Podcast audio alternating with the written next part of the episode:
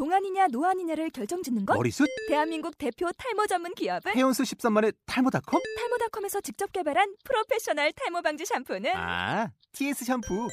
늘어진 두피 모공을 꽉! 단 한 올의 모발까지 꽉! 사용할수록 풍성해지는 나의 모발. 이제 탈모 고민 끝! TS 샴푸. 본 방송은 아이블로그닷컴을 통해서 송출되고 있습니다. 미디어 플랫폼 아이블로그 iblog.com 안녕하세요. 대한예수교 장로회 통합측 목회자이자 이웃교회 목회자이며 동네 슈퍼를 운영하면서 팟캐스트 신에게 솔직히와 신에게 솔까말을 진행하는 숑숑숑입니다. 신에게 솔까말은 팟캐스트 신에게 솔직히 네 가지 부분 중 가벼운 주제인 사회 이슈와 고민 부분을 따로 분리하였습니다. 거기다 새로운 주제들도 넣어서 좀 더 가볍고 가깝고 빠르게 소통할 수 있는 팟캐스트입니다. 교리와 역사 부분이 궁금하신 분들은 팟캐스트 신에게 솔직히를 검색해 주세요.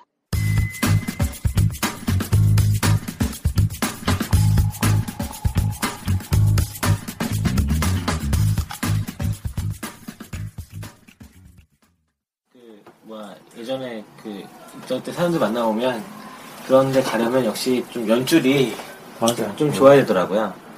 네, 옛날에 그 저기 뭐 알고 지내던 목사님들도 보면 어디 어느 대형 교회 가시고 어느 대형 교회 가시고 보면 또 그 전에 있던 교회 어떤 거로 해서 또 연결되셔가지고 그렇게 된 건 아니고 학교에 뭐 교수님 소개 뭐 이렇게 이렇게 저래 저래 어쨌든 연 공고 연이죠 뭐. 공고는 안 냈는데 어디선가 교육자가 오셔. 아, 저도 공부를 이렇게 하다 보면 교수님들이 저는 별로 안 친한데도 교수님들 부르셔요. 부르시면 뭐 이렇게 본인들이 보시는 제 그게 있는가 보죠. 그러면은 오늘 어디 어디 교회에서 예, 사람 보는데 추천 좀 해주고 싶다 이렇게 얘기하시는 분들 그, 그렇게 가죠 보통 대부분 다 학견 지연 다. 그래도 우리 교 통합교단은 총신 쪽은 이제 합동은 학교가 하나니까 그게 굉장히 좀 센 것 같고 우리 교단은 학교가 많아서 그 거의 별 적이 없는 것 같은데 서울에서 쭉 지내면서도 원래 예전에 다니던 교회가 통합교회여서 그, 이렇게 만나서 얘기 들어오면 그때만 해도 서울 장신 다니시는 전도사님들이 음 그런 네, 건좀좀 어려웠어요. 예, 그런 게 좀 아, 서울- 저도 서울 장신 나왔거든요. 아. MBB를 그렇게 나왔는데요. 갈 때는 그냥 갔어요. 뭐 신학 하겠다는 생각보다는 좀 마음의 평화를 위해서 갔는데 나중에는 좀 복잡해요. 저는 이제 군대 오래 갔다 왔는데 신학교 갔다가 군대 갔거든요. 음, 그리고 나중에 이제 복학할 때 어, 계속 해야겠다, 목회 해야겠다 해가지고 다시 들어갔어요. 근데 솔직히 많은 사람들이 많이 있고 뭐 어떻게 해서 다 대형교회 계속 있었어요. 근데 그 이제 단편적으로 보면은 뭐 다 학연 지연 뭐 있어야지 간다 하는데 실제 내부적으로는 그러면서도 또 사실은 어 좋은 사람 뽑고 음. 싶고 뭐 하는데 막상 모르니까 알 수가 없으니까 그렇게 뽑고 아, 그러면서도 실패하고 또 아는 사람이 오히려 더 어, 음, 어렵고 예. 그런 게 있고 계속 반복되는 것 같아요. 왔다 갔다 하죠 한 번 그러니까 한번 뒤면 그냥 네. 공개적으로 뽑고 공개, 뭐 그런 그런 경우 있고 그래서 네. 뭐 나름 교회에서 그 아, 사실 그 저는 예전에는 그 교단 차이라던가 뭐 신학교의 어떤 신학생들의 수준 차이 이런 거는 생각해 본 적이 없었는데 이 교회가 이제 지금 10년째 이제 예전에 다니던 교회가 10년 정도 지금 법적 다툼을 계속 아직도 하고 있는 교회가 있는데 그 교회, 처음 갈라졌을 때 한쪽 목사님은 교단에서 면직을 당하신 거예요. 원로 목사님 원로 네, 목사님. 원로 목사님 당연히 새로 오신. 예, 새로운 담임으로 오신 후임 목사님이 면직을 당하시고 예, 그또 이제 이 교회가 이렇게 하면서 확 갈라지게 되니까 전사님은 당연히 이제 원로선 목사님 쪽 교단에서 인정해주는 그쪽으로 다 가버린 거죠. 근데 이제 이쪽 교회 전도사가 없어져 비었잖아요. 근데 그때 어떻게 또 목사님, 그러니까 그 부목사님 중에 뭐 부목사님의 누나의 남편이 이제 대학교 신대원 예, 교수님으로 계셨어요. 그 유명한 교수님 계셔가지고 그 교수님의 소개로 신대원생들이 한꺼번에 이제 전서로 다 들어온 거예요. 근데 그 전까지 이제 장신대 전도사님들이 였잖아요. 저는 사역을 하면서 너무 힘든 거예요. 이제 그 전도사님들이 오시고 저는 이제 교사로 한 10년 가까이 봉사를 했었는데 어 너무 독재가 너무 독- 그냥 그동안 장신 전도사님들은 한 번도 독재를 한 적이 없었는데 이 분들은 다 독재를 하시는 거예요. 갑자기 독재를 하시고 그리고 아 이게 설 아, 말 지어주시면 안 돼요. 설교의 수준이 설교 수준이-. 네, 녹음되는데 지금 녹음되는데 나중에 혹시 방금 내보내실까 되는 것좀 지워주세요. 아, 저 참고 때를 나왔어요. 저도 다녔었는데 이제 거기 진짜 너무 아 그냥 그래가지고 그리고 여자 문제를 전도사님들이 너무 많이 일으키셔가지고 그 해 교사들이 들고 일어났어요 진짜로. 이 너무 하는 거 아니냐 전도사님들이. 그런데 제가 그때 좀 충격을 먹었던 게 교사들한테 제일 안 좋게 평가받았던 목, 전도사님께서 목사님들한테는 이걸 잘하신 분이었던 거야. 약간 아부를. 사랑을 예, 많이. 그래서 목사님들 사랑을 많이 받으셔서 그분은 그- 결국 교회 부목사까지 되시고 학생들이 되게 좋아하던 전도사님이 한 분 있었는데 학생들만 좋아하고 위에 목사님들은 별로 안 좋아했던 것 같아. 이분은 1년 반 만에 쫓겨나셨어요. 그러니까 그거 그런 거 보면서 너무 이- 그때 사실 좀 충격이 컸거든요. 예전에는 전도사님들이랑 그렇게 지내본 적이 없어가지고 그러면서 제가 아, 저 백석대에서 애들 사람들을 어떻게 가르치길래 이럴까 여자 문제가 너무 심각하고 이래가지고 거긴 여학생이 없었는 것보다. 아 근데 제가 가보니까 아뭐 나이 많으신 분들. 나이 많으신 분들이 진짜 많으시고 그 멀쩡한 사람 멀쩡 그 같이 신년에서 공부할 땐 다 멀쩡해요. 그러니까 아, 이- 이- 이게 아까 말씀하신 누구 소개로 오신 거잖아요 다 결국은. 그 교수님 소개로 오신 건데 열 분 가까이가 그분 소개로 오신 분이라고 전부 다? 근데 그 중에 한두 분 빼고는 결국은 선생님한테도 다 좋은 평가를 못 받는 거예요. 그러니까 교사들 평가 되게 중요했었는데. 그거 그 당시에 교사들이 대거 그만두는 사건이 있었고 막 이걸 경험하면서 아 그때 처음으로 생각해봤어요. 솔직히 말해서 아, 신년의 수준이 좀 있나 근데 네, 그런 게 있었죠 좀 아, 우선은 제가 좀 시작을 할 때 얘기를 하고 시작을 네. 할게요. 예, 오늘은 그 신, 신의 개솔가말 그 개척하고 가난 성도 뭐 여러 가지 이야기 그냥 얘기를 좀 해보 목회에 관련된 뭐 교회 관련된 얘기를 좀 한번 해보려고 생각을 하는데요. 예, 뭐 하여튼 그렇습니다. 얘기를 좀 해보죠. 예.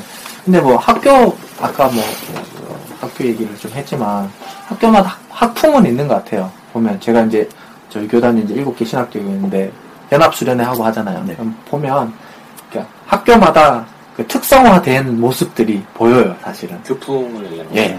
예, 학풍이 보여요. 보이는데 그건 뭐 많이 중요한 건 아니고 사실은 성 같은 경우는 지역색도 예, 지역색도 있고. 근데 뭐 지역색보다는 보면 뭐 그리고 또 이제 학교마다 학교 안에서도 교수님 라인에 따라서 음, 또 분위기가 또 다 달라요.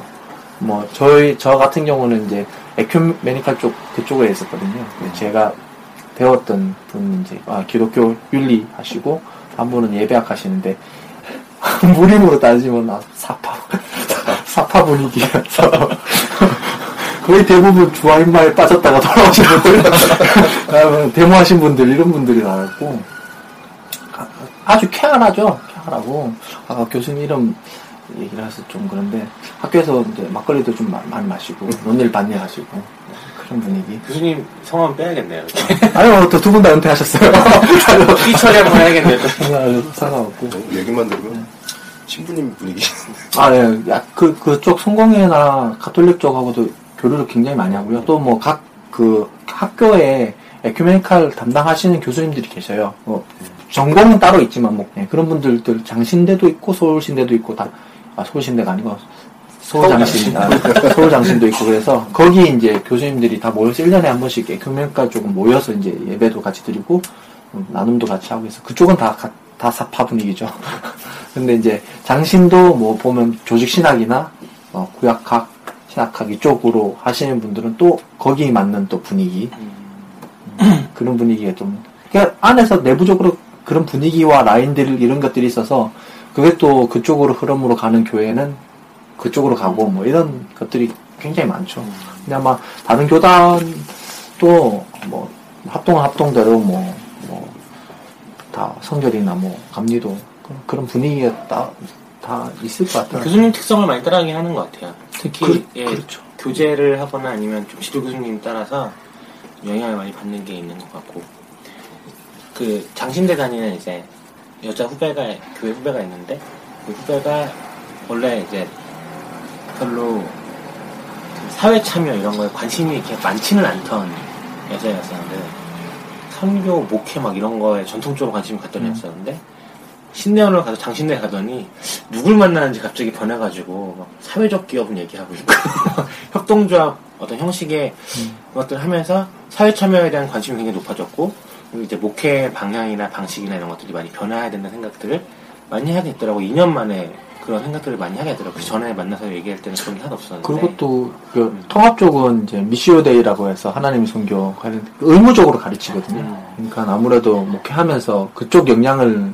알게 모르게 많이 음, 받은 분들이 계실 거예요. 음. 그래서 제가 봤을 때 오늘 뭐 교회 얘기를 하겠지만, 교회 분위기는 사실은 목회자의 흐름에 따라서 가, 가죠, 사실은. 어, 오늘 중에 얘기하다 보니까 통합적 얘기로 많이 갈것 같긴 한데요. 이렇게 다른 교단 경험을 별로 갖고 있지가 않아가지고 목사님은 어떻게 서울 당신으로 가게 되셨나요? 아, 전 예전에 그 대학 졸업하면서 음, 원래 어, 다른 전공하고 뭐 컴퓨터 쪽도 하고 해서 그런 쪽으로 가려고 했었는데 음, 한 번은 가보고 싶다는 막연한 생각이 있었어요. 근데 아까 말씀드렸던 것처럼 마음에 아픔들이 있어서 그 이제 평화를 위해서 개인의 평화를 위해서 갔는데 어, 가보니까 딱 뭐 마음의 평화를 위해서 사실 신학을 하는 건 아닌데 한 3학기 배우면서 나름대로 이렇게 제가 적용되는 부분이 있고 거기 오신 분들 뭐 싸움도 많이 하시고 뭐 되게 신학교 하면 로망들 있잖아요. 전 잘 모르고 갔는데 막상 가보니까 참 요- 거룩하지 않잖아요. 되게 웃긴 상황 같으면서도 어쨌든 그 안에서 좋은 이렇게 하드웨어가 안 좋아도 소프트웨어가 좋은 것들이 있었어요. 저한테 이제 적용이 되고 좋은 마음으로 나왔어요.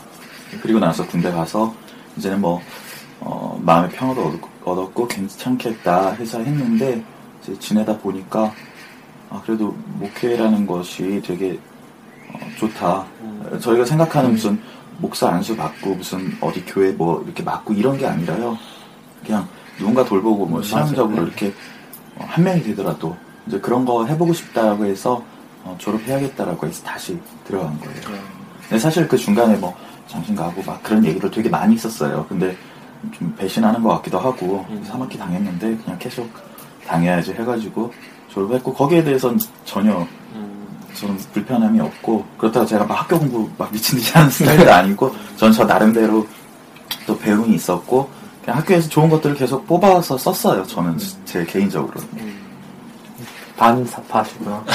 요즘 그냥 사람들 관계 제가 원하는 대로 좋은 사람들 네. 친하고 또뭐 쉬는 사람 안 보면 되고 저는 막 그래, 저는 학교 다닐 때 그랬어요. 이렇게 이쪽 에크메니카 쪽으로 하, 그러니까 그쪽 수업은 하여튼 기본적으로 두세 과목을 들, 들었다 네. 보니까 뭐 구약이나 신학 쪽도 하죠. 저 신학 과목도 듣고 다 듣는데, 그러니까 정파 쪽 교수님이 거기서 뭐 하자 이쪽으로 와라. 뭐 아니면 뭐 그 뭐 THM 해라, 뭐 박사 쪽 계속 공부해라, 뭐 이런 얘기들을 많이 듣긴 들었는데 그렇다고 해서 그쪽을 등한시하지 않고 어, 목사님 얘기하신 것처럼 굉장히 도움되는 그러니까 서로가 한쪽만 보면 모르는 그런 것들이 많, 많이 있잖아요 보면. 좋은 것들을 이렇게 공부하려는 그런 게 필요한데 제일 안타까운 건 보면 한쪽에 이렇게 매여서 그쪽만 이렇게 국한돼서 네. 공부하시는 분들 보면 그분들이 사역하는 모습도 보면 딱 그런 모습인 경우가 많더라고요 보니까 오늘 그 갑자기 왜 이런 주제로 이렇게 얘기를 나누게 됐는지라서 좀 배경 설명이 필요할 것 같은데 오늘 오늘 이렇게 같이 예배 참석하신 그 목사님 소, 소개도 좀 필요할 것 같고 아 예. 예, 좀 이런 얘기를 왜 하고 있는지 확 갑자기 좀 어, 주제가 왜 이러지? 막좀 그런 생각이 드실 것 같아요. 예, 좀 소개를 좀 먼저 자기 소개를 해주시면 좋을 것 같은데요. 저는 저, 음, 이제 교회에서 부목사로 있다가, 어, 항상 그런 생각이 있었어요. 저기, 이제 뭐, 보통 교회에서 부목사 생활 쭉 하다가 한40 이후에, 어, 중반 정도 되면은 위임 받아, 받을 교회 가고 뭐 이런 생각 다들 옆에서 하는데, 저는 애초부터, 어, 제가 생각, 생각하는 목회라는 게 그렇게 해서 목사가 돼서 목회를 하는 것보다는 좀 사회적인 접촉도 많이 가지고 또 어, 다수보다는 좀 소수하면서도 질이 높은 그런 목회를 좀 꿈꿨어요. 질이 높다는 거는 어, 비기독교인들과 소통이 좀 잘 되고요. 그리고 대화가 되는 것. 예, 대화가 잘 종교적인 언어에 예, 매여 있지 않아요. 이게 신앙으로 뭐 회심을 하고 안 하고는 둘째 문제고요. 일단은 기본적인 상식선에서 대화가 되고 좀 사회적으로 같이 소통하고 뭐 한국 교회 뭐 초창기 좋았던 그런 모습들 그냥 지금은 사회적 여론이 되게 안 좋은데 그냥 그런 모습들 갖는 거. 그걸 질이 좋다 생각했고 그런 소수적인 교회를 하고 싶어서 나와가지고 한 몇 달 동안 여행도 다니고 뭐 특별히 막 어떤 분야를 파기보단 굉장히 많은 사람들 만나보고 비기독교인들과 대화도 많이 해보고 그러고 있습니다. 네. 그러다가 이제 그 나와서 한 여러 가지 중에 어, 인터넷에 글쓰기도 어, 또 다른 저의 분야였어요. 인터넷으로 소통을 하는 것도 그냥 막 하면 되는 게 아니라 나름의 또 경험과 그 임상 실험 해봐야겠더라고요. 네. 그래서 이제 뭐 가입한 옛날 뭐 뽐뿌나 이런 데 보다가 어 보니까 종교 포럼이라는 데가 있고 거기서 이제 대화를 주고받는 게 제가 이제 오프라인에서 어, 사람들하고 대화하는 비슷한 주제의 것들을 토론하는 분이 계셔서 이렇게 관심 갖고 보다 보니까 이렇게 오게 된 겁니다. 아, 아, 그분이 한번 예, 예, 한번 만나 뵙고 싶어서 얘기하자 했는데 예배 한번 드려보시면 좋을 것 같다 그래서 그래서 네. 왔습니다. 그래서 오늘 목사님 그럼 갑자기 이 갑자기 아까 말씀하신 그 주제에서 한마디 말씀도 없으시다가 갑자기 아, 이런 대화를 하시자고 한 게- 의도는 어떤 예. 그러니까 뭐 딱히 녹음 주제를 뭘 하- 해야 된다는 그런 어떤 그게 없었는데 어, 생각을 해보니까 사실은 뭐 우리가 목사 이중직도 얘기를 했었고 뭐 얘기를 했지만 교회 자체에 대한 어떻게 보면 문제잖아요 근본적인 문제. 그리고 교회를 어떻게 생각해야 되나? 뭐 성도님들이 뭐 요즘에 가나안 성도라고 해서 뭐 좋은 이름을 붙였지만 예, 그런 이야기들 이런 것들이 나올지 않을까. 그러면 들으시는 분들도 어, 자기 정체성 그러니까 내가 지금 뭐 가난한 성도로 있든지 아니면 교회 안에 있든지 아니면 교회를 다니지 않든지 간에 어, 조금 이해가 되지 않을까 또 필요하지 않을까라는 생각이 들어서 예. 그래서 녹음을 이걸로 하면 어떻겠나 싶어서 예, 하게 된 거죠. 근데 저도 뭐 아까 얘기했지만 온라인 활동을 이제 몇 번 저는 이제 말씀을 드리, 드렸는데 저는 원래는 그러니까 종교 포럼이 그러니까 있기 전에는 없었어요 그게 없고 이제 뽐뿌라는 커뮤니티에는 그냥 종교 이야기는 다 같이 욕하는 분위기 네. 아우 이 얘네들 문제야 이런 분위기였어요. 근데 이제 저는 이제 정치 게시판에 활동을 했었는데 이제 이명박 정부 처음 시작할 때 그때 활동을 했어요. 근데 어, 노 대통령 돌아가시고 나서 굉장히 충격을 많이 받았어요, 사실은. 예. 예, 그분에 대해서 사실 관심이 많이 있진 않았지만 하면서 그냥 음, 괜찮은 사람이다 이렇게 생각했는데 어느 한순간에 이제 목숨을 끊었잖아요. 그러고 나서 다시 금 돌아보니까 사회 구조나 이런 것, 모순점 이런 것들에 결부돼서 많은 것들이 보이더라고요. 그러면서 이제 글을 쓰게 되면서 제가 목회자니까 저는 이제 몰랐어요.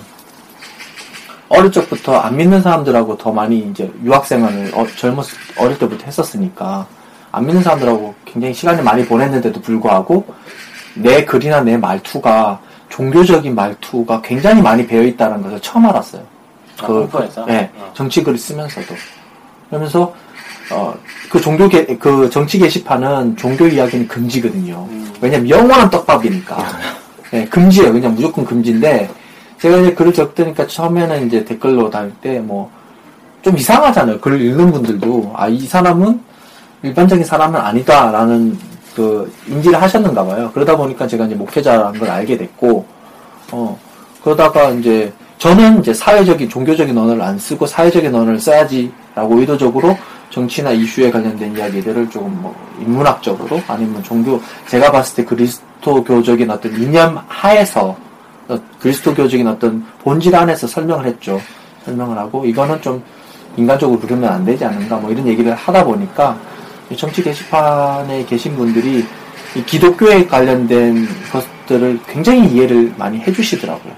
아무래도 토론 게시판이다 보니까 다른 게시판보다는 막 뭐 욕하고 이런 분위기보다는 토론하고 그 근거 있는 내용에 대해서 인정해주는 분위기다 보니까 좀 그게 더 쉽게 이해를 하신 것 같아요. 그래서 종교적인, 그러니까 이명박 대통령이 참 큰일을 하신 거죠. 제가 봤을 때는.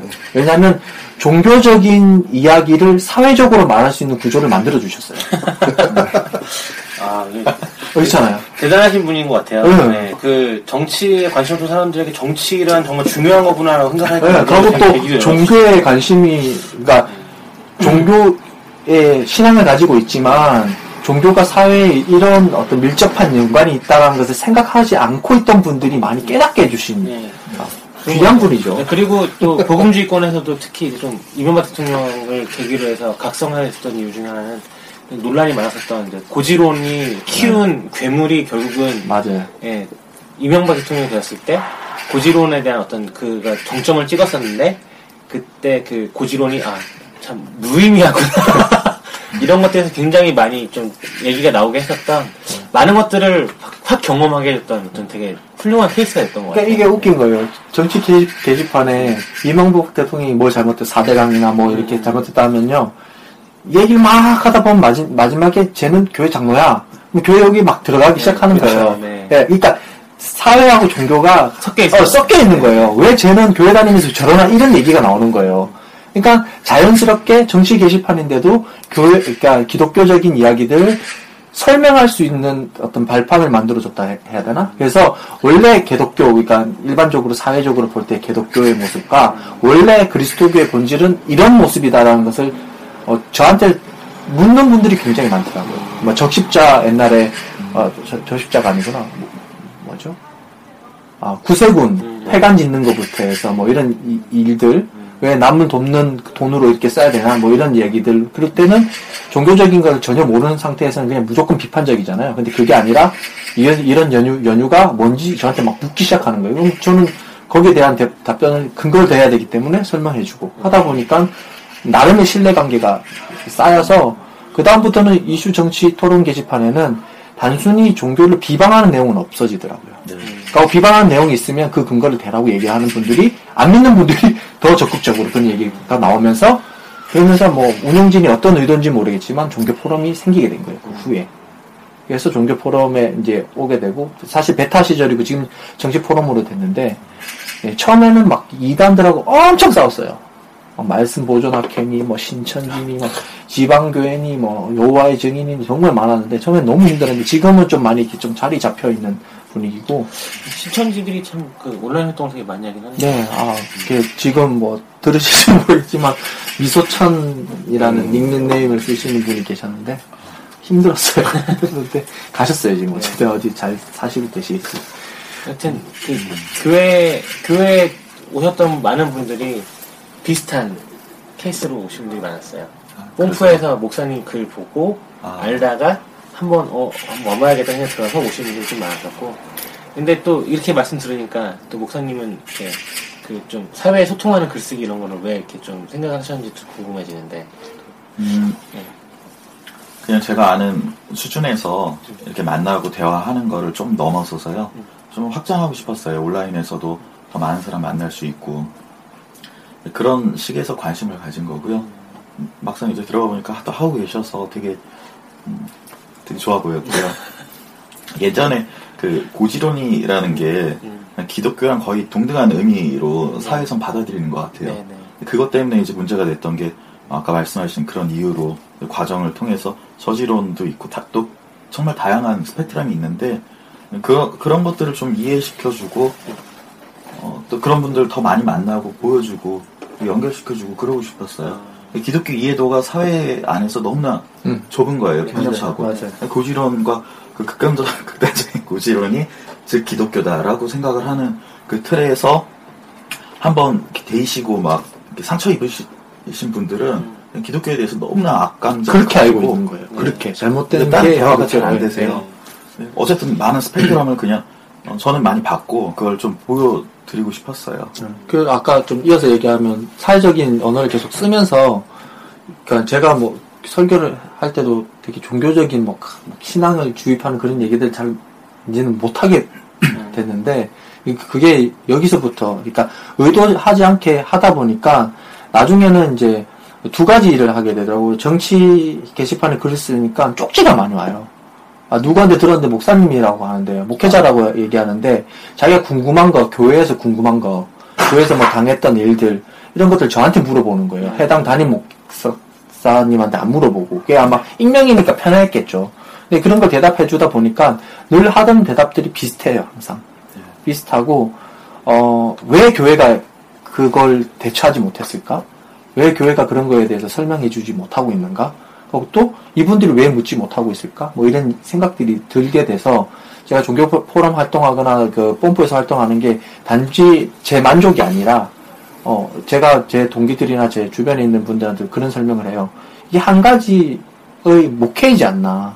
이게 단순히 예, 수 믿어 이런 게 아니고 그리스도교는 이런 거고 예수님은 이런 분이시다라는 것을 사회적인 의미, 의미로 설명해 주는 것 작업이 필요하지 않나 이런 생각을 하게 돼서 그냥 저는 저 나름대로 그냥 활동을 하는 거죠. 활동하고 궁금한 거 있으면 물어보시고 뭐 그렇게 해서 지금 이렇게 오게 된 거고 교회 안에서도 아마도 뭐 가난 성도들이 많다고 교회 밖으로 나간 성도들이 많다고 하는데 대부분이 아마 교회 안에 있는 그 어떤 어떤 문제들을 묻지 못하는 구조 그리고 또 물어도 제대로 된 대답을 못 듣는 구조 뭐 이런 거에서 기인하지 않았나 이런 생각도 들거든요 사실. 뭐 사실 아까 말씀하신 것처럼 교회 사회가 이해하고 있는 기독교의 이해 폭이라는 게그 뭐 고지론 그래도 극단적인 어떤 고지론적인 어떤 그 입장을 표명하는 어떤 그런 입장인 기독교 입장을 생각을 한다고 하는데 그게 따지고 보면 대형 교회들이 추구하고 또 설교하고 또 뭐 문제가 됐고 뭐 사회적 이슈가 됐던 그런 설교 내용들이 대부분 거기에 맞닿아 있기 때문인 것 같아요.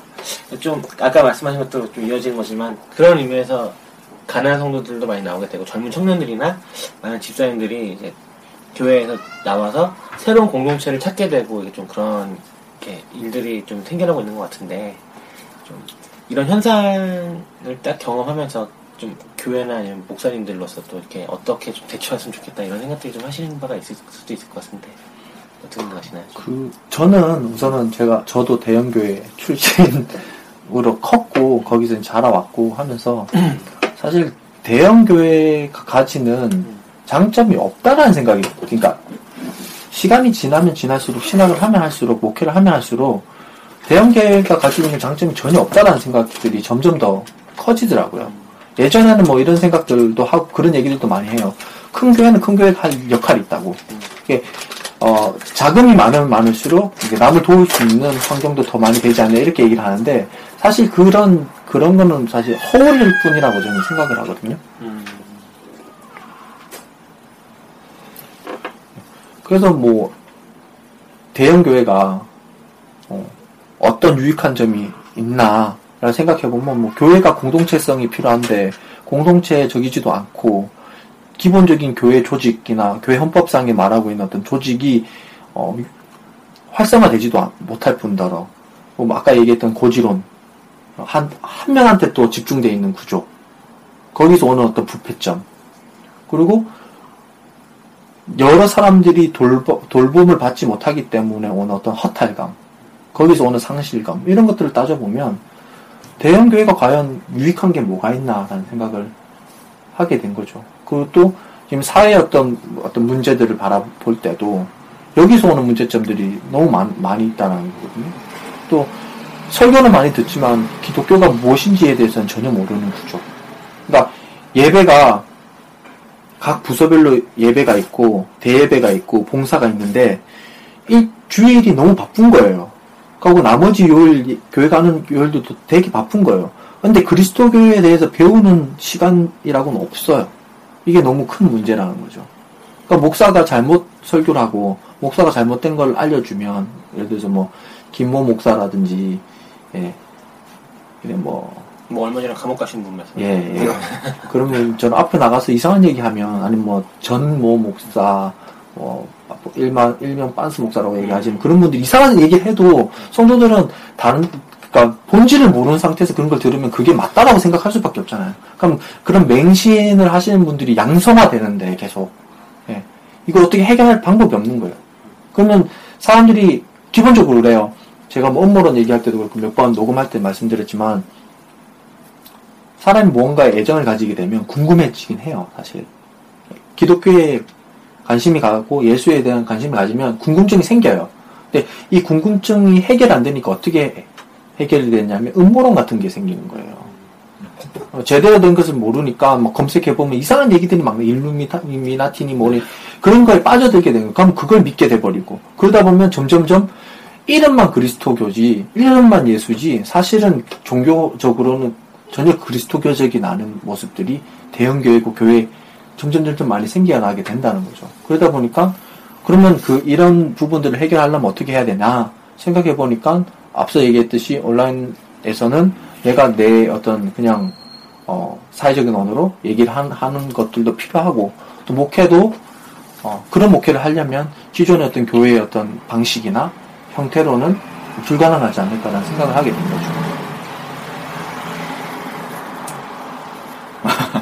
그래서 음, 대형교회 어, 나가시는 성도님들의 가장 큰 뭐, 다양하시겠지만 편함인 것 같아요. 일단 익명, 잘 짜여진 예, 익명성을 바탕으로 또 어, 예배 자체나 시스템이 다 편하기 때문에 가서 주일 예배를 한 번 드리면은 어, 굉장히 예배 드렸다라는 걸로 그리스도인의 정체성을 음. 갖는 거죠. 근데 어, 다 그렇다고 보진 않아요. 사실 어, 아까 말씀드렸듯이 하드웨어가 좀 그래도 그 안에 속속들이 좋은 소프트웨어들이 있다고 보는데요.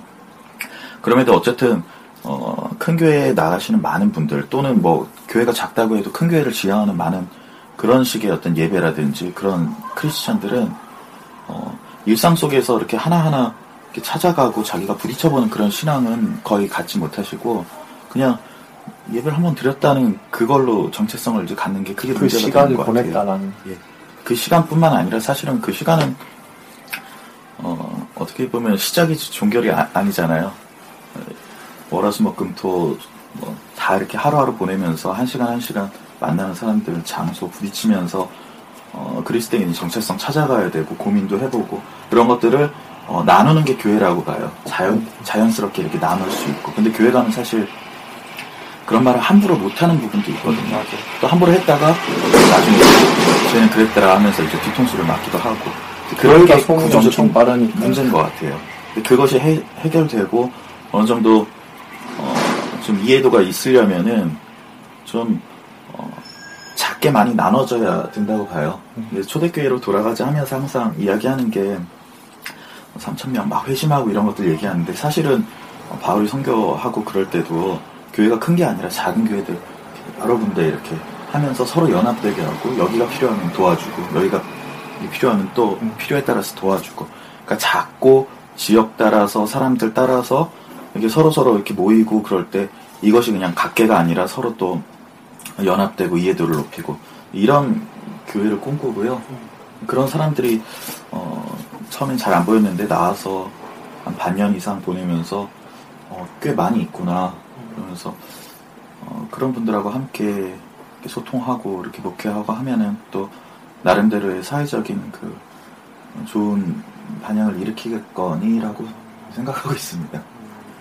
그러니까 뭐 아까 제가 뭐 대형 교회를 막 욕을 했지만 사실 뭐 그렇다면 한국의 작은 교회들은 건강하냐 또 한국 작은 교회들은 무조건 옳으냐 이렇게는 또 대답을 yes라고 대답을 못 하잖아요. 왜냐하면 자, 교회는 작지만 지형. 대형. 교회를 지향하는 예, 그런 어떤 시스템을 지향하는 교회들은 문제를 가지고 있고 아까 얘기했듯이 그런 공동체성 안에서 여러 가지 것들을 나누고 이야기하고 질문하고 또 대답하고 또 아, 목사나 성도가 뭐 계급적으로 나눠져 있는 것이 아니라 목사 자체도 성, 한 인간이기 때문에 부족한 점이 있고 그것에 대해서 인정하고 그런 인정을 함으로써 대화가 시작된다고 생각해요. 기존에 어, 교회에서 목사와 성도들 간의 대화가 없어지는 이유는 그런 것들이 인- 목사는 인정하지 않고 있고 성도들 역시도 음, 그렇게 인식하지 못하고 있기 때문에 어려워서 어, 대답 대답하거나 질문하지 못하는 구조가 있기 때문에 쉽게 얘기하면 공동체성 자체가 왜곡되어 있는 거죠. 예, 왜곡되어 있기 때문에 이걸 깨워줄 수 있는 것은 사실 작은 구조여서 때 사실 가능하거든요. 그리고 또 예배라든지 아니면 뭐 우리가 잘 아는 뭐 한국교회 전통적인 어떤 예배의 모양들 이런 모습들에서도 조금 변화가 있긴 있어야 되고 또 지역이라든지 어떤 환경에 따라서 좀 또 변화가 있어야 되고 그래야 되지 않을까라는 생각이 듭니다. 개신교의 가장 큰 장점인 그 캐톨릭하고 비교를 하자면 중앙 집권적이지 않은 정말 다양성을 어, 바탕으로 어, 서로 인정해주며 채워주고 또 그런 곳을 찾아가는 그런 게 좀 있었으면 좋겠어요. 음, 그래서 이제 그러기 위해서는 너무 집단화가 아니라 어, 세분화가 돼야 되는 것 같아요. 사실 1, 2, 3세대로 봐서 인간의 연령을 어, 젊었을 때 이제 배워가는 과정을 1세대로 놓고 이제 일하는 세대를 2세대로 놓고 이제 은퇴 후에 3세대로 보자면은 교회 사역 속에서 어, 많이 느끼는 거는 3세대가 되시면은 오지 말래도 이렇게 오세요. 외롭고 또 어, 어렸을 때 교회를 다니셨던 분들은 그래도 이제 좀 찾아가고 뭔가 마음의 안정 어, 바탕을 깔 수 있는 부분이 또 교회이기 때문에 갑자기 뭐 절에 가시는 게 아니라 교회를 오시는데 지금 교회는 2세대를 놓쳐버리시는 거예요. 30대, 40대 한참 일하시고 막 고민하고 갈등하고 이런 부분들이 어, 교회에서 담아내지 못하기 때문에 또 인구도 이렇게 점자적으로 이렇게 역삼각형으로 되어 있고 어르신들은 교회에서 뭐 크게 불편하지 않게 신앙생활을 하실 수 있는데 지금 보편적인 교회 속에서 이 일하는 분들은 직장인 세대는 어, 너무나 힘드신 거예요. 오면은 봉사와 어떤 여러 가지 것들을 강요 당하시고 또 우리 어르신들은 젊었을 때 열심히 일하셨기 때문에 아 우리 어, 젊었을 때는 굉장히 열심히 했는데 니네는 왜 그러냐 하면서 좀 이렇게 어, 강요하시기도 하시고 그리고 지금 어, 30, 40대는 교회에서 많이 빠져나갔는데 남아 있으신 분들은 대부분 소수시거든요. 뭐 지역마다 좀 차이 있지만 서울 대부분이 그러면은 많으면 또 모르겠는데 적으니까 더 이렇게 집중되시고 부담이 되셔가지고 굉장히 고민하시는 분들 많더라고요. 그런 분들 사실 좀 어, 담아낼 수 있는 그런 교회들이 많아져야 되지 않나 싶어요. 그 성도들 입장에는 어, 때요 지금 저희는 이제 목회자 입장에서 계속 얘기를 했는데 성도들 입장에는 어떤 교회의 모습이 그러니까 어떤 교회의 모습이어야 되는지도 궁금하고 솔직히 우리 입장에서는 또 그런 게 없이 우리만 생각하면 사실 어, 그것도 일방적인 교회 모습이지 않을까라는 생각이 들어서 한 말씀 나누셨는데 어떻게 좀 원하시고 바라시는 교회 좀 그런 모습이 어떤 모습이신지 음, 글쎄요, 저는 전통적인 교회상도 나름 의미가 있다고 생각하고요. 거기서 배우는 점도 굉장히 많고, 뭐 대형 교회도 물론 교회가 대형화돼야 될 필요가 있느냐 없느냐에 대한 뭐 얘기는 뭐 제- 제가 할 수 있는 건 아니지만요. 교인 입장에서 대형 교회가 확실히 편한 점도 있고요. 대- 교회 대형 교회에서 뭔가 얻을 수 있는 것들도 굉장히 많고요. 저는 이미 음, 제가 뭐 아까 계속 말씀하신 가난한 성도 입장이기 때문에요. 저는 대형 교회에서 굉장히 많은 상처를 받았어요. 왜냐면은, 그렇죠. 아까 계속 말씀하신 그 구조적 문제나 뭐 교회 내부의 문제들을 얘기를 하면, 네가 뭔데 그런 걸 얘기하느냐부터 해가지고, 뭐 사탄의 자식, 악마의 자식까지 얘기를 듣고 나오니까, 저희 어머니가 전도사님이셨어요. 어, 근데 사탄의 자식 소리를 들어요. 어머니는 사탄이야. 어, 부천 쪽에서 굉장히 유명한 대형교회 한 20년 있다가 상처받고 나와서 다른 대형교회를 갔는데도 거기서도 이제 상처를 받고 나왔죠. 이건 뭔가 문제냐라고 하면 제가 보기엔 그래요. 대형화를 시키는 건 좋은데 대형화를 시키실 거면 그만큼 교육자를 많이 가- 가지고 있어야 돼요. 왜냐면은 솔직히 교육자는 성도랑 1대1로 케어가 가능해야 된다고 저는 생각을 하거든요. 그냥 뭐 상담도 받아야 되고 굉장히 많은 상담거리가 있어요. 저는 지금 35년 동안 교회를 다녔습니다. 근데 저도 궁금한 게 많고요. 저희 어머니가 전도사님이었으니까 저도 신학서적 많이 읽었잖아요. 저도 궁금한 거 많고요. 상담 받고 싶은 게 굉장히 많은데 근데 이런 기회가 없었던 그냥 일반적인 성도들은 대체 얼마나 많은 궁금증과 상담 내용이 있을까? 그걸 또 다른 데 가서 네, 그렇죠. 그리고 그러면 이거를 신천지 가서 많이 풀더라고요. 뭐 그러니까요. 그래서 신천지가 더 늘, 늘 이게 그러면 1대1 상담이 가능해야 되는데 그러면 교회가 대형화 되면 대형화 될수록 1대1 케어가 안 됩니다. 그게 이제 저 이렇게 목회 입장에서 보면 대형 교회에 굉장히 많은 그러니까 사역자들이 있으면 대형 교회 자체가 이 뭐야 담임 목사를 위주로 이렇게 쭉 이렇게 돼 있거든요. 어, 피라미드 그래서. 담임 목사의 어떤 신학과 목회 방침을 다 따를 수밖에 없는 구조로 돼 있어요. 음. 그래서 본인은 그러니까 밑에 있는 사- 목회자가 본인은 그런 입장이 아니더라도 상담을 해주거나 알려줄 때도 담임 목사가 알려주는 대로 얘기를 해야 되거든요. 그럼 담임 목사는 마음을 다 몰라요. 다 모르기 때문에 말을 못하는 경우가 생기게 아. 되는 거죠. 그렇게 되면 사실 상담이 안 되는 경우가 될 수도 있죠. 네. 그건 목회 구조를 좀 바꿔야 되지 않나? 네, 그, 그러니까 이제 대형교회 문제 모- 얘기를 모든 목사님이 뭐 부목사, 담임 목사 이렇게 이름을 붙이잖아요. 평신도, 평신도가 대체 뭔가요? 그러니까요. 부- 담임 목사는 뭐고 부목사는 뭔가 모든 목사는 평등해야 되고 모든 성도는 평등해야 되는 게 아닌가 저는 그렇게 생각을 해 35년 동안 살면서 대체 뭐 만인 대세자 장론을 가리키면서 대체 왜 목사는 어, 뭐고 집사는 뭐고 장로는 뭐며. 이런 생각 많이 했어요.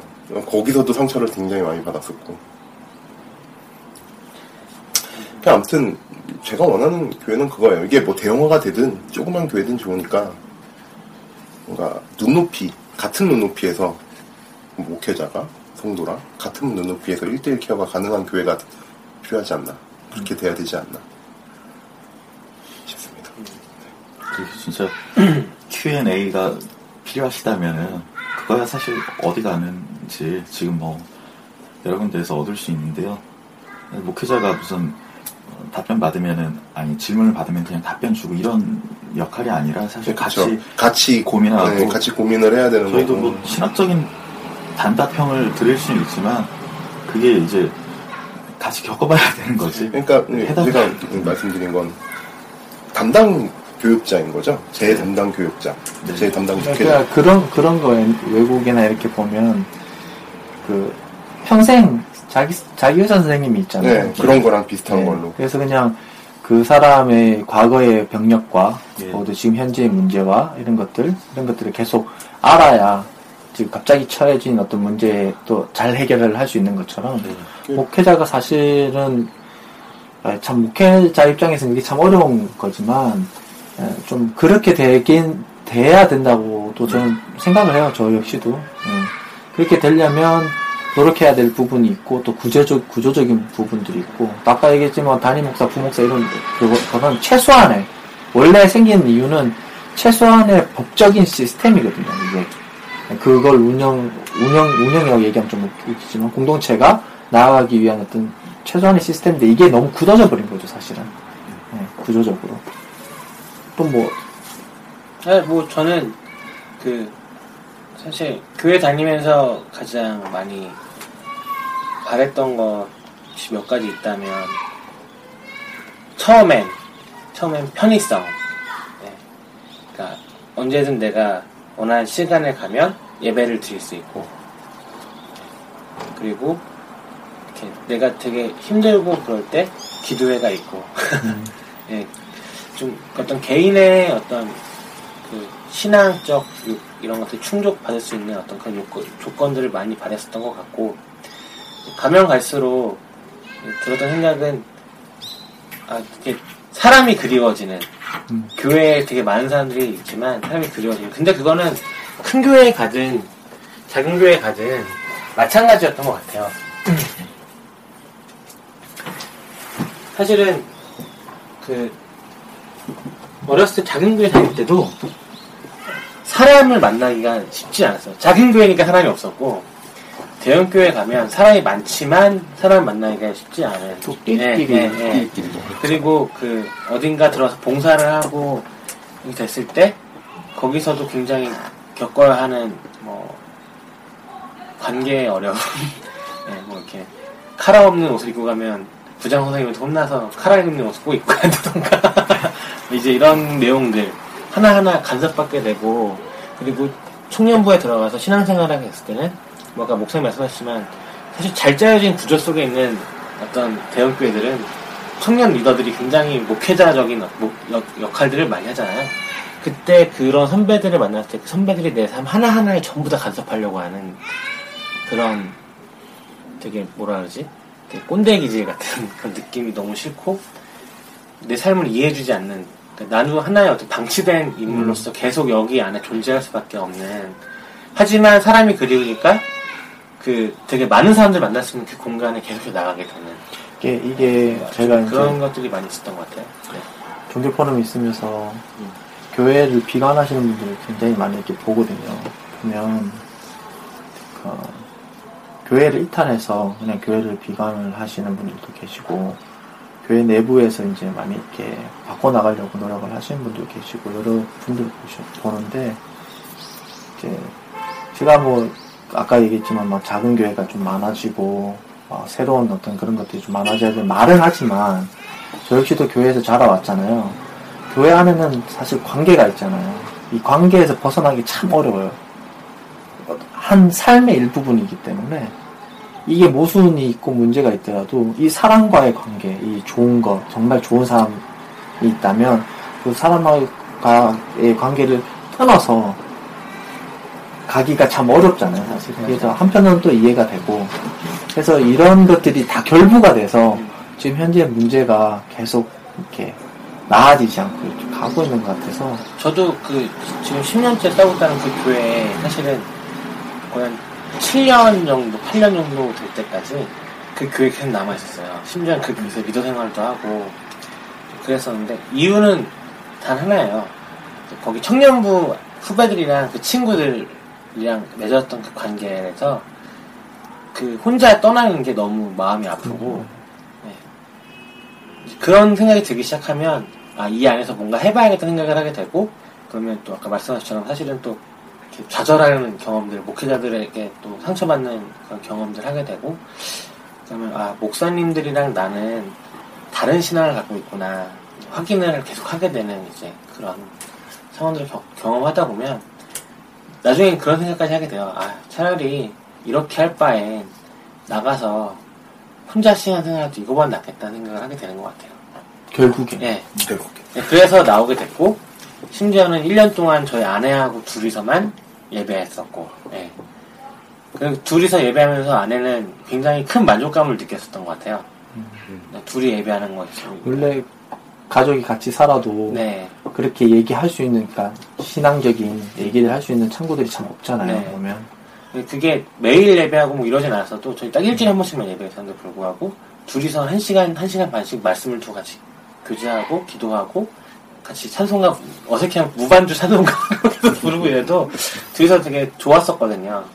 그리고 지금 뭐 이웃교회 나온 지 이제 한 10개월 조금 11개월 정도 된 것 같은데 사실 그 사이에 저희들이 되게 많은 일을 겪었었거든요. 저희 부부가 뭐 이제 아이가 유산을 하기도 했고 제가 다쳐서 입원하기도 하고 저희 아내가 얼마 전에 다쳐서 입원했는데 저희 특히 아내가 유산했을 때 저희 아내하고 저하고 계속 대형교회에만 있어가지고 아내 그러니까 좀 청년 시기를 계속 대형교회에 있어가지고 이런 경험이 되게, 되게 드문 경험했었는데 아내가 이 수술하고 딱 여기 와 있는데 집에 쉬고 있는데 목사님이 인천에서 여기 집까지 주중에 오신 거예요. 신방을 오셔서 얘기해 주시는데 신방 와서 목사님 신방 와서 뭔가 같이 얘기해 주고 뭐 할 수 있다고 생각할 수 있는데 아내는 또 느낌이 되게 술났나 봐요. 보고 그러냐면 담임 목사님이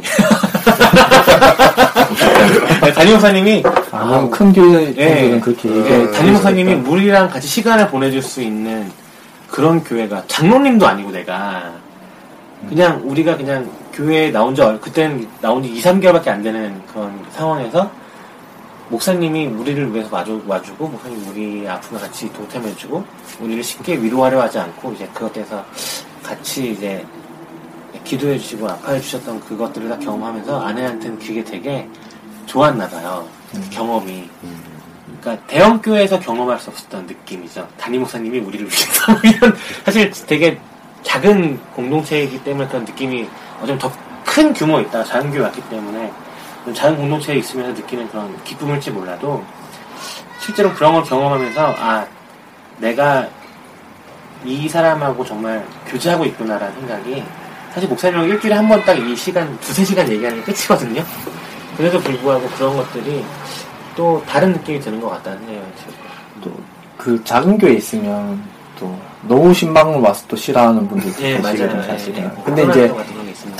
제가 이제 저는 이제 작은 교회 대형 교회 출신이지만 대형 교회가 너무 싫어서 이제 작은 교회에서 계속 목회를 했는데 보면 성도님들이 이제 제가 담임 목회자가 아니기 때문에 성도님들이 저하고 얘기하는 게 많아요 불만들을 예, 들어보면 대부분 이런 거예요 내가 교회를 떠나면 교회에 그러니까 쉽게 얘기하면 손해가 가기 때문에 오시는 건 아닌가라는 생각을 굉장히 많이 하셔요. 맞아요. 예, 음. 예, 그러니까 신방을 와도 이 사람이 어떤 문제와 그 아픔을 생각을 해서 오는 게 아니고, 그러니까 이 사람이 이 일 때문에 뭐, 그러니까 좌절하거나 해서 교회를 옮기거나 떠나면 어떨까 그런 두려움이 오- 오는 것 같다는 걸 음. 성도님들이 느끼신다는 거죠. 본능적으로 아는 거 예. 예. 그래서 거기서 해방이 되는 예, 목회자라면 어떻게 해야 되나라는 생각도 저는 굉장히 많이 했었거든요. 예, 그게 가장 큰 부분이 아무래도 사례비나 이런 것들, 음, 음. 예, 목회 운영에 이제 뭐랄까 사역에 들어가는 그런 그런 그렇죠. 부분, 교회 월세도 그렇고. 예, 그런 거기서 해방이 돼야 예, 그냥 정말 어, 저는 요즘에 와서 좀 딜레 좀 이렇게 저 자신이 굉장히 이렇게 고민이 되는 게 뭐냐면 슈퍼를 운영하면서 또 팟- 팟캐스트 하면서 뭐 이렇게 목회하면서 이렇게 느끼는 게 슈퍼 하면서 슈퍼 운영에 대해서 굉장히 스트레스를 많이 받거든요. 그럼 한편에서는 내가 슈퍼 사장인지 내가 목회자인지 이게 막 혼란이 올 때가 있는 거예요. 그러면서 한편, 한편은, 아, 정말 쉬고 싶다. 이런 생각도 굉장히 많이 들거든요. 근데, 그런 스트레스와 그런 어떤 쉬고 싶다는 마음이 들 때 무슨 생각이 드냐면, 만약에 내가, 어, 이, 이 이웃 교회에서, 이웃 교회에서 이런 관계나 내가 하나님 앞에 어떤, 그, 나름의 내가 이렇게 삶을 살아야 되겠다는 각오가 없다면 이걸 놓았겠지. 라는 생각이 들면서 반대로 내가 하나님 앞에서의 어떤 목회자로서 살아가는 어떤 각오들을 다시 생각을 해보고 어, 또 성도님들하고 교회 안에서의 어떤 관계들을 생각해 보면서 좀 힘을 많이 얻거든요. 제가 뭘 얘기하고 싶으냐면 교회에서 사례비를 받고 어, 자기 일을 안 하고 교회의 어떤 사례비를 받으면서 목회에 전념을 하는 것도 되게 주- 조- 중요하고 필요하지만 한편으로는 그런 스스로에게 오는 어떤 그런 고민들 있잖아요. 삶의 어떤 고민들 이런 것들이 없어지다 보니까 한 사람 한 사람을 이제 바라보지 못하고 다르게 보기 시작하지 않을까 뭐 그런 생각도 들고 내가 삶에 지쳐 있다 보니까 소명감이나 어떤 책임감이나 관계를 다시금 생각하게 되는 경우도 있다라는 생각이 들어서 어, 저는 한편으로 힘들어도 좋은 것 같아요. 그래서 교회 오면 요즘에 우리 성선에서도 많이 느꼈지만 교회 오면 저는 집 아내하고 많이 싸워요. 예, 이게 왜 그, 제가 처음에는 되게 부끄러웠어요. 예. 근데 뭐랄까 이게 집에서 싸울 수도 있는데 그러니까 싸우면 이렇게 막 우리가 치고받고 싸우진 않아요. 근데 이게 막 틱틱대죠. 그냥 서로 말- 좀 그렇잖아요. 근데 집에서 해도 되는데 집에 싸우면 진짜 싸움이 될 수 있는데 교회에서 이제 이런 얘기를 하는 것 자체가 아 우리가 성도님에게 우리 자신을 다 이렇게 보여주고 있고 한편으로는 이런 어떤 그런 어, 이야기들을 함으로써 굉장히 좋은 거예요 이게 마음이 아 예. 그래서 되게 그러니까 부부 사이에서도 이게 둘이 있으면 그 상황 같은 기분에 따라서 싸움이 있는 게 이 그냥 허심탄회하게 얘기를 하고 또 교회에 또 부부가 있으니까 또 그런 얘기를 또 들어주고 하면서 상대적으로 치유를 우리가 받고 있구나 아니, 그런 생각을 굉장히 많이 하거든요. 그래서 요즘에는 좀 많이 많이 올때 싸다 많이 안 하고 이게 많은데 아 근데 너무 좋은 것 같아요. 이 그런 부분에서. 근데 기존 교회에서는 절대로 있을 수 없는 일이거든요. 목회를 해보면 알- 그렇죠. 해볼수록 그런 자연스러움이 어, 좋은 것 같아요. 네. 되게 진짜 교회 모습에 가까운 것 같고요. 또 그러다 보니까 또 성도님도 성도님 나름대로 예, 자기 얘기들을 하시는 것 같아서 또 좋고 예, 사실 목회자가 경직돼 있는 것 같아요. 음, 좀 교회에서 그렇게 해야 되고 음, 그런 자연스러움을 필요로 하기 때문에 음. 그런 시도들이 필요한 것 같고요. 사실 교회에 있을 때 아까 말씀하신 것처럼 뭐 신방하고 이런 것들은 뭐 새벽이고 뭐 밤이고 상관없이 그렇게 했고 되게 좋았어요. 그런 면에서 어, 비슷한 어, 위로와 뭐 이런 것들을 느꼈는데요. 너무 많이 하다 보면요.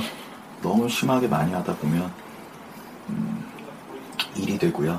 그런 거 같아요. 음, 맞아요. 일이 돼도 뭐 사- 성도님들은 더 위로를 얻으시고 뭐 새벽이 돼도 가니까요. 그리고 가면 진심으로 또 대하니까요. 갈 때올때 힘들어도. 근데 어, 조금 더 아까 처음 말씀드린 그 질이 높은 그런 교제와 공동체를 이루기 위해서 자금이라는 거 굉장히 중요하게 여기는 분위기가 필요한 것 같아요. 대형이라고 해도 저는 뭐 좋은 것들 많이 경험해서 나쁜 이미지는 없는데 그 안에서 자금이라는 거를 되게 중요하게 여기는 분위기가 있으면은 음. 괜찮은 것 같아요. 그리고 뭐 그런 생각 들어요. 아까 뭐 제가 이건 예배 전에 잠시 얘기를 나눴을 때 말씀하셔서 들은 거지만 굳이 이제 교회라는 이게 이게 주일에만 이렇게 예배를 드리고 이렇게 정식 전통적인 예배를 드리고 나눔을 하는 것도 굉장히 중요하지만 지금 사회 현실에서 보면 그 관계 때문에나 뭐 어떤 여러 가지 이유로 기존의 교회를 다니시는 분들이 굉장히 상처를 많이 받고 스트레스 받는 부분들도 많이 있거든요. 그런 부분이 평일에는 굳이 그 교회를 떠나지 않더라도 네. 다른 곳에 가서 어떤 그런 나눔과 아니면 뭐 궁금했던 것들을 토론하고 하는 공간도 필요, 필요한, 필요하겠다라는 생각을 제가 아까 예배 전에 얘기를 들으면서 그런 생각이 들었어요. 그리고 또, 어, 그러면, 그러면서 오는 어떤 자각이라든지 각성이라든지 또 나름의 어떤 생각들이 좀 굳어지면 또 다른 어떤 행동들이 나오면 또 주변에 있는 어떤 작은 교회에 또 갈 수도 있고 네, 이런 교통하는 것들이 참 필요하겠다 이런 생각이 들, 들더라고요. 예전에 동네 사랑교회 김종일 목사님 이야기를 들어보니까 그분도 인터넷이든 어디든 이렇게 고민이 있고 같이 말씀에 대해서 또 삶에 대해서 이렇게 좀 교제하고 싶어 하던 많은 사람들과 이제 교제를 하기 시작하는데 어느 날 정신을 차리고 보니까 그런 소그룹을 한 12개 정도에서 20개 가까이 운영을 하시고 계시더라고요. 그런 말씀을 하시더라고요. 보고 있으면 사회적으로, 교회적으로 많은 사람들이 소그룹 그리고 좀 어떤 진실된 만남 할수 있는 그런 것 좀 계속 찾고 있는데 교회들은 한편에 보자면 그런 것들을 전혀 책임져 주지 못하고 또 그런 그것도 거 관심이 없는 그런 것들을 하더라도 그런 거 있죠. 그러니까 개척을 해야 되겠다. 어, 나는 어떤 목회자의 어떤 생각을 가지고 하는 경우.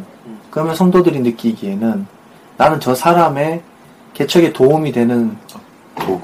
어 그렇게 인식이 되는 경우도 있어서 예. 그냥 뭐 물론 이제 그분이 처음에 그렇게 시작했다고 하시는 않았지만 그러니까, 그러니까 네. 그분 얘기가 아니고 네, 그렇게도 나- 느껴질 네, 네. 수 있어서 안 가, 안 가게 되는 네, 경우도 그렇죠. 있거든요. 사실은. 그리고 또 개척교회가 얼마나 좀 힘들고. 예, 전통적으로. 그런 것들에 이 스트레스가 많다고 하는 것들을 잘 알게, 알고 있- 사람들이 알기 때문에 좀 그런 게 있는데 같이 좀 그 생각을 많이 해요 요새 그 예전에 그 팟캐스트 그 위대한 수다라는 음. 팟캐스트 만들던 그 에디공 같은 경우에도 거기 이제 그 고백교회라고 해서 평신도 교회를 만가 있거든요 물론 시작하신 분들이 계시지만 평신도 교회를 하면서 같이 나아가는 그 부분들이 있는데 그 같은 경우에 그 같은 경우에도 거긴 같은 고민을 하는 사람들끼리 모여서 자기들이 서로 우리가 개척을 하자 해서 했는데 처음엔 되게 좋았대요. 되게 처음 좋았는데 결국은 또 애기 낳고 나 각자의 삶이 많아지면 이것도 또 유지하기가 생각보다 쉽지 않아서 지금은 그래서 뭘 선택하냐면 또 다 이제 비슷한 동네로 이사를 해서 또 공동체적 삶을 음, 좀 지, 지향하는 걸로 이제 많이 간다고 하더라고요. 좀 그런 걸 생각해 보면 어쩌면 아까 말씀 이제 우리 계속해서 얘기했던 그 대형 교회에서 탈피한 이제 계속해서 나오는 교회가 바라는 모습은 결국은 다시 옛날 모습 음, 맞아요.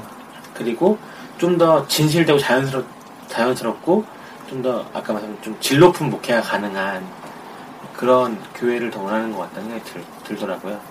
그 어, 얼마 전에 페북에 어떤 분이 공유하신 글을 보니까 뭐 대형 교회가 아무리 봐도 위익이 없다는 그 글을 쓰신 게 있어서 많이 봤는데 거기에 또 댓글 보면 또 대형 교회 다니신 분들은 또 거기에 발끈하시는 분들이 계시더라고요.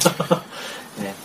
네, 저도 느끼기에는 신앙생활을 오래 하면 오래 할수록 대형 교회가 진짜 교회 자체로서 봤을 때 되게 무익하구나 생각을 많이 하게 되거든요. 이 대형 교회라는 게 결국 자본주의에 나온 시스템이다 보니까 좀 건강한 나눔이 가능한 교회들이 되게 많아지면 좋겠다는 생각이 많이 들어요. 그래서 지금 뭐 어차피 같은 교단이니까 저는 그런 생각이 들어요. 교단 안에서도 그러니까 뭐 작은 교회 활동하시는 분들 이제 교단을 넘어서서 또 아니면 일반 독립 교단으로 나가서 하시는 분들도 계신데 교단 안에서도 이런 그러니까 좀 젊은 분들 나이 드신 분들 상관없이 이런 담론들을 좀 일들 좀 많이 했으면 좋겠다는 생각이 들고 좀 필요 필요성을 좀 많이 느껴요. 그냥 그러니까 제가 이렇게 하다 보면 어, 교단 외 분들은 굉장히 많이 봐도 우리 교단 분들을 거의 못 봤거든요, 제가. 그래서 어떤 면에서는 굉장히 그러니까 외롭다라는 느낌. 그래서 되게 반가웠어요. 네, 네. 같은 교단이라 하시고 제가 며칠 전에 그 작은 교회 박람회라고 있어요. 아, 네네. 다녀와서 어, 굉장히 마음이 막 되게 좋았거든요. 음. 좀 말이 통하고 음. 같은 거 지향하고 항상 뭐 교회를 하면은 일단 장소 어디냐, 네, 건물이냐, 그리고 뭐 여러 가지 물어보시는데 건물 없이 어, 그냥 사람만으로도 이렇게 할 수 있는 그런 것들을 했으면 좋겠어요. 음. 아까 처음에 와서 말씀드린 게 직장인 예배 드리고 싶다고 말씀드렸거든요. 음. 어, 건물이야 그 시간에 렌트하면 되고 뭐 교회 각자 주일날은 나가시겠지만 뭐 특정 요일에 뭐 12시라든지 아니면 저녁 6시 이후라든지 이렇게 퇴근하시든지 아니면 점심시간이든지 오셔가지고 함께 좀 모여서 음. 그 지역 직장인들 다 같이 오셔서 이렇게 어, 같이 공유하고 또 힘도 얻고 이렇게 가시는 그런 것도 필요한 것 같고요. 어, 목회자들이 그런 거에 관심을 갖게 교육받는 시스템이 좀 어, 려운것 같아요. 음. 처음에 신학을 하기로 결정하면은 일단 세상의 것들 다 내려놓고 음. 다 이제 어, 올스톱하고 신학교 들어오셔서 이제 올인하면서 이제 쭉 가시고 음. 결국 이제 그 시스템 안에서 이렇게 보이는 거는 담임 목사 어디 자리가 있어서 거기에 가든지 음. 아니면은 내좀더 특별한 뜻이 있으면 개척을 하든지 이 두 가지로밖에 아니면 뭐 선교라든지 뭐 유학 뭐 이런 식으로밖에 안 되는 너무 거예요. 정형화돼 있으니까. 예. 근데 애초부터 그런 것들을 버리지 마시고 그냥 계속 가지면서 같이 병행하면서 사회적인 접촉점도 어, 유지하면서 이 목회랑 병행해 간다면 훨씬 더 좋은 것들 이루고 지금 이 시대에는 그게 필요한 거 아닌가 싶어요. 네. 교회, 이 학교에 연구소들이 많잖아요. 뭐, 신약 연구소, 구약 연구소 예. 있는데, 그런 관련 연구소들도 있으면 좋, 좋겠다는 생각이 들고, 개인적으로는. 왜냐하면, 요 지방에 있는 신학교는 지방 신학교 특색이 신학교가 있는데, 예를 들어서 뭐, 농어촌, 옛날 같은 경우, 농어촌 선- 그 선교회 연구소도 있었거든요. 지금이야 농어촌이 거의 다 이제 저게 되니까 사라지는 추세인데, 그것처럼, 어, 도시 안에서도 네, 도시 안에서도 굉장한 필요성이 있는 또 어, 단순히 교회의 어떤 문제뿐만 아니라 이게 이 마을에서 어떤 특색을 가지고 같이 마을 사람들과 그러니까 안 믿는 분들과 같이 살아나가야 될 것인지에 대한 어떤 그런 데이터베이스도 될 수 있는 그런 어떤 교단 차원의 연구소나 이런 것들도 학교에 있으면 아까 우리가 뭐 이건 뭐 방송에 이제 그까지 들어갈지 모르겠지만 학교 얘기를 좀 했지만 학교의 어떤 교풍과 학풍과 어떤 분위기가 있잖아요. 그러니까 사실 교수들이 게- 굉장히 중요하거든요. 중요한데 그런 것들을 애초에 조금 그니까 조그만 창이라도 있다면 예 그러면 정말 굉장히 큰 그, 그 신학을 처음 할 때 어떤 큰 각오와 어떤 내려놓음이 있잖아요. 조그만 창이라도 있으면 그게 큰 어떤 뭐랄까 삶의 어떤 한 부분이 될 텐데 그게 그걸 전혀 모르고 나와서 막상 나와서 많이 부딪히고 나니까 그 목사 목회자들도 상처를 많이 받잖아요. 부딪히고 나서 봤더니 지금 내가 생계를 살아가야 되면서 이걸 할 수 없는 입장이 되는 거예요. 나중에 겪어 겪- 겪고 나서 이미 늦었단 말이죠. 네, 그래서 경력이 끊어지는 예, 어떤 거. 그리고 실망하고 좌절하고 아니면 기, 기존의 기조를 따라가거나 이런 게 되니까 애초에 학교를 공부할 때부터 그런 어떤 조그만 어떤 그런 곳이라도 있으면 좋겠다는 생각이 예. 실제로 이게 이걸 큰 문제는 교수님들이나 그 기존의 어떤 그 목사님들이 갖고 있는 목회관이 변함이 없기 때문에 생각이 들어요. 세상은 되게 많이 변하고 예, 그게 목회될 대상들이랑 어떤 그 환경들은 변해가는데 목사님들은 전임 사역만이 예, 또, 또 교수님들은 예, 신학 가르치시잖아요. 네. 그러니까 이런 고민들을 실질적으로 피부로 느낀 적이 없으니까 네. 그런 필요성들 잘 모르고 학문적으로 나가죠. 보통 그런 얘기를 해도 학문적으로 나가고 좀 어떤 다양한 어떤 접촉점이 필요한 시기인 것 같네요. 목회자들의 환경도 그 교, 목회자 교육 환경이나 아니면 어떤 같이 교제하고 할 수 있는 그 환경들 좀 변해야 될 필요가 있고 성도들 흔히 말하는 어떤 평신도로 말씀하셨지만 요새 그 청와람에서는 세속, 세속선자라고 표현을 많이 쓰더라고요. 네. 그 어떤 그런 우리 기독교인들이 갖고 있는 기존 관념들 생각들도 많이 바꿔야 될 거라는 생각이 들어요. 사실 교인들도 똑같거든요. 전임 사역 하는 사람만이 성결하고 거룩한 그럼. 목회자라고 예. 그 돈을 벌기 시작하면 목사님 슈퍼하면 이제 돈에 돈독이 올랐다던가 뭐, 예, 거룩하지 않다던가 이런 식의 어떤 접근을 이제 많이 하는 구조다 보니까 저는 그래요. 이게 서- 문희과 목사님 말, 말씀처럼 성과 속이 구분되는 그 순간 사팔뜨기 되는 거예요. 그건 진짜 같이 나가는 거거든요. 음. 성도들도 열심히 사시면 열심히 살면서 뭐 굳이 예배를 안 드리더라도 그 삶이 정말 좀 그리스도를 드러낼 수 있는 뭐 그렇다고 막 예수 믿으서 이런 게 아니고 참 어, 윤리적으로 도덕적으로 뭐또 정말 예수님이 말씀하신 가치대로 살아나간다면 그게 정말 어, 주님 보시기에 좋은 것이라고 생각이 들거든요. 목회자라면 그런데 찾아가서 함께 기도하고 응원해주고 그런 것 같아요. 기존 교회 시스템 그, 그러기 어렵잖아요. 네, 그렇죠. 그냥 오셔야지 뭐 음, 음, 음. 뭐라도 하지 네. 그런 것 같아요. 네. 좀 교회 교회론적인 접근도 좀 필요한 부분이 분명히 있어 보이네요. 그것도 참 어, 이건 나중에 교리할 때 교, 교회론 하면 되게 풍성하게 얘기가 나올, 나올 것 같은데 지금 신행이 솔직히 전혀 못하고 있잖아요. 좀 근데 교단 얘기를 조금 더 하자면 복음주의권 그 보수적인 복음주의권에서는 뭐 이런 얘기들이 사, 실 되게 더 많이 많이 나오는 것 같아서 네. 안타깝고 우리 통합교단은 나름 뭐 장로교 중에서 그래도 좀 진보적 여러 스펙트럼이 워낙 넓지만 진보적인 분들이 많은데도 이상하게 이 부분은 전혀 어, 관심이 없으면서 사회 선교로는 또나더 진보적인 게 이게 조금 아직까지는 어렵다 하지만 자리도 있고 뭐 그런 부분이 있는 것 같아요. 안정적이기 때문에 교단 시스템이 그래도 안정적이기 때문에 더 이제 필요성을 느끼고 몸으로 부딪히게 되면 음. 나오겠죠. 그래서 저는 그 페이스북을 하는데 페이스북 거의 90%가 다 이제 교회 다니는 분들이고 그 교회 다니는 분들의 한 90%는 다 복음주의라고 얘기하는 개혁 스스로를 개혁주의라고 얘기하는 합동이라든지 이쪽 분들이에요. 그래서 신학적으로는 되게 답, 그, 운동하고 되게 답답한데 이분들이 어떤 교회 운동이라든지 이런 것들은 또 진보적인 거예요. 그러니까 이게 다 맞으면 정말 좋겠는데 한쪽은 되게 답답하면서도 한쪽은 또 맞으니까 여기서 오는 어떤 괴리감과 외로움 같은 게 있는 거예요. 그래서 우리 교단에도 참 저는 신학생들이 생각보다 많이 이걸 많이 듣더라고요. 듣는데 좀 이런 생각들을 좀 하셨으면 좋겠고 교- 우리 우리 통합교단에서 좀 이런 얘기들이 좀 많이 나왔으면 좋겠다. 자꾸 통합교단 칭찬으로 자꾸 가시는 거예요. 칭찬이 아니고 지금 칭찬이 아니고 진짜 칭찬이 아니고 비판이죠. 아 비판이죠 진짜로. 하여튼 교회가 좀 더 건강해지는 그좀 어떤 선택을 평신도들에게만 강요할 것이 아니라 같이 해야 예, 돼요. 신학생들과 목사님들도 같이 좀 예, 선택하실 수 있는 구조가 되고 또 그러기 위해서 사실 제일 중요한 생계 문제나 여러 가지 문제들이 좀 잘 해결되어질 수 있도록 또 전혀 부분도 필요하지 않나 생각이 드네요. 제가 그 군대 있을 때 사, 그 생도들을 영어를 가르쳤었거든요. 사관 학교에서. 근데 생도들이 공부하는 걸 보면 어, 군인이 되는 거잖아요. 군인에 대해서도 배우지만 의무적으로 뭐 태권도라든지 인명 거. 인명 구조라든지 이런 것들을 배워요.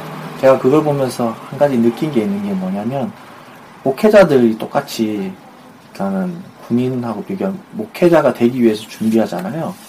근데 단순히 목회자가 되기 위한 준비 외에도 인간으로서 누군가를 구할 수 있는 그 군인이 시- 그 인명 구조를 하는 이유는 그걸 배우는 이유는 누군가를 구하기 위한 거잖아요. 그처럼 우리도 사회 속에서 누군가를 구할 수 있는 일, 어, 그게 그러니까 내가 생계를 하면서 사회에서 구할 수 있는 일들도 좀 고민을 하는 게 이제 앞으로에 필요하지 않을까 그런 생각을 하네요. 전임 사역자가 필요하냐 필요하지 않냐 아니면 뭐 이런 것들에 대한 논란은 논의는 또 나중에 또 네, 하더라도, 하더라도 네. 네. 학교에서라도 조금 좀, 좀 특이한 생각을 좀 많이 했으면 좋겠다 네. 네, 싶고 오늘 하여튼 여- 여기까지 얘기를 하고요. 피드백을 보고 좀 더 얘기를 나중에 하든지 그렇게 하도록 하겠습니다. 구원으로 건너뛰고 또 교회로로 바로 가야 될 수도 있겠네요. 그, 신의 솔직히 지금 기독론 지금 네. 하고 있으니까 쭉 하면 기독론 다음에 사실은 교회론이거든요. 구원론은 사실 기독론하고 같이 결부돼 있으니까 음. 같이 묶어서 하면 될 것 같고 뭐 아주 먼 얘기인 것 같아요. 물론 먼 얘기인 것 같고 어쨌든 교회 얘기는 뭐 피드백을 보고 좀 더 얘기를 할 수 있습니다. 하도록 네. 그렇게 하겠습니다. 수고하셨습니다. 네, 감사합니다. 아,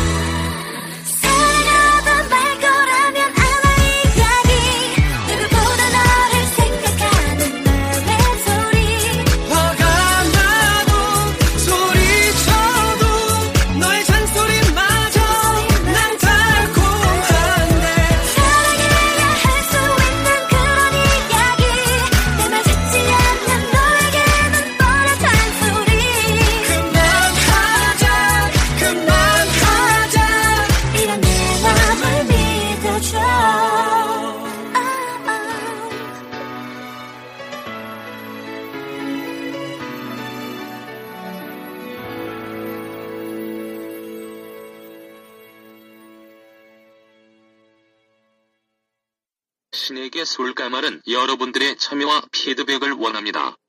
페이스북을 하시는 분들은 숑숑숑을 검색해 주셔서 페친을 걸어 주시거나 G O O D S A R A M 12 골뱅이 한메일 dot net good 사람 숫자 12 골뱅이 한메일 dot net으로 메일 주시면 감사하겠습니다.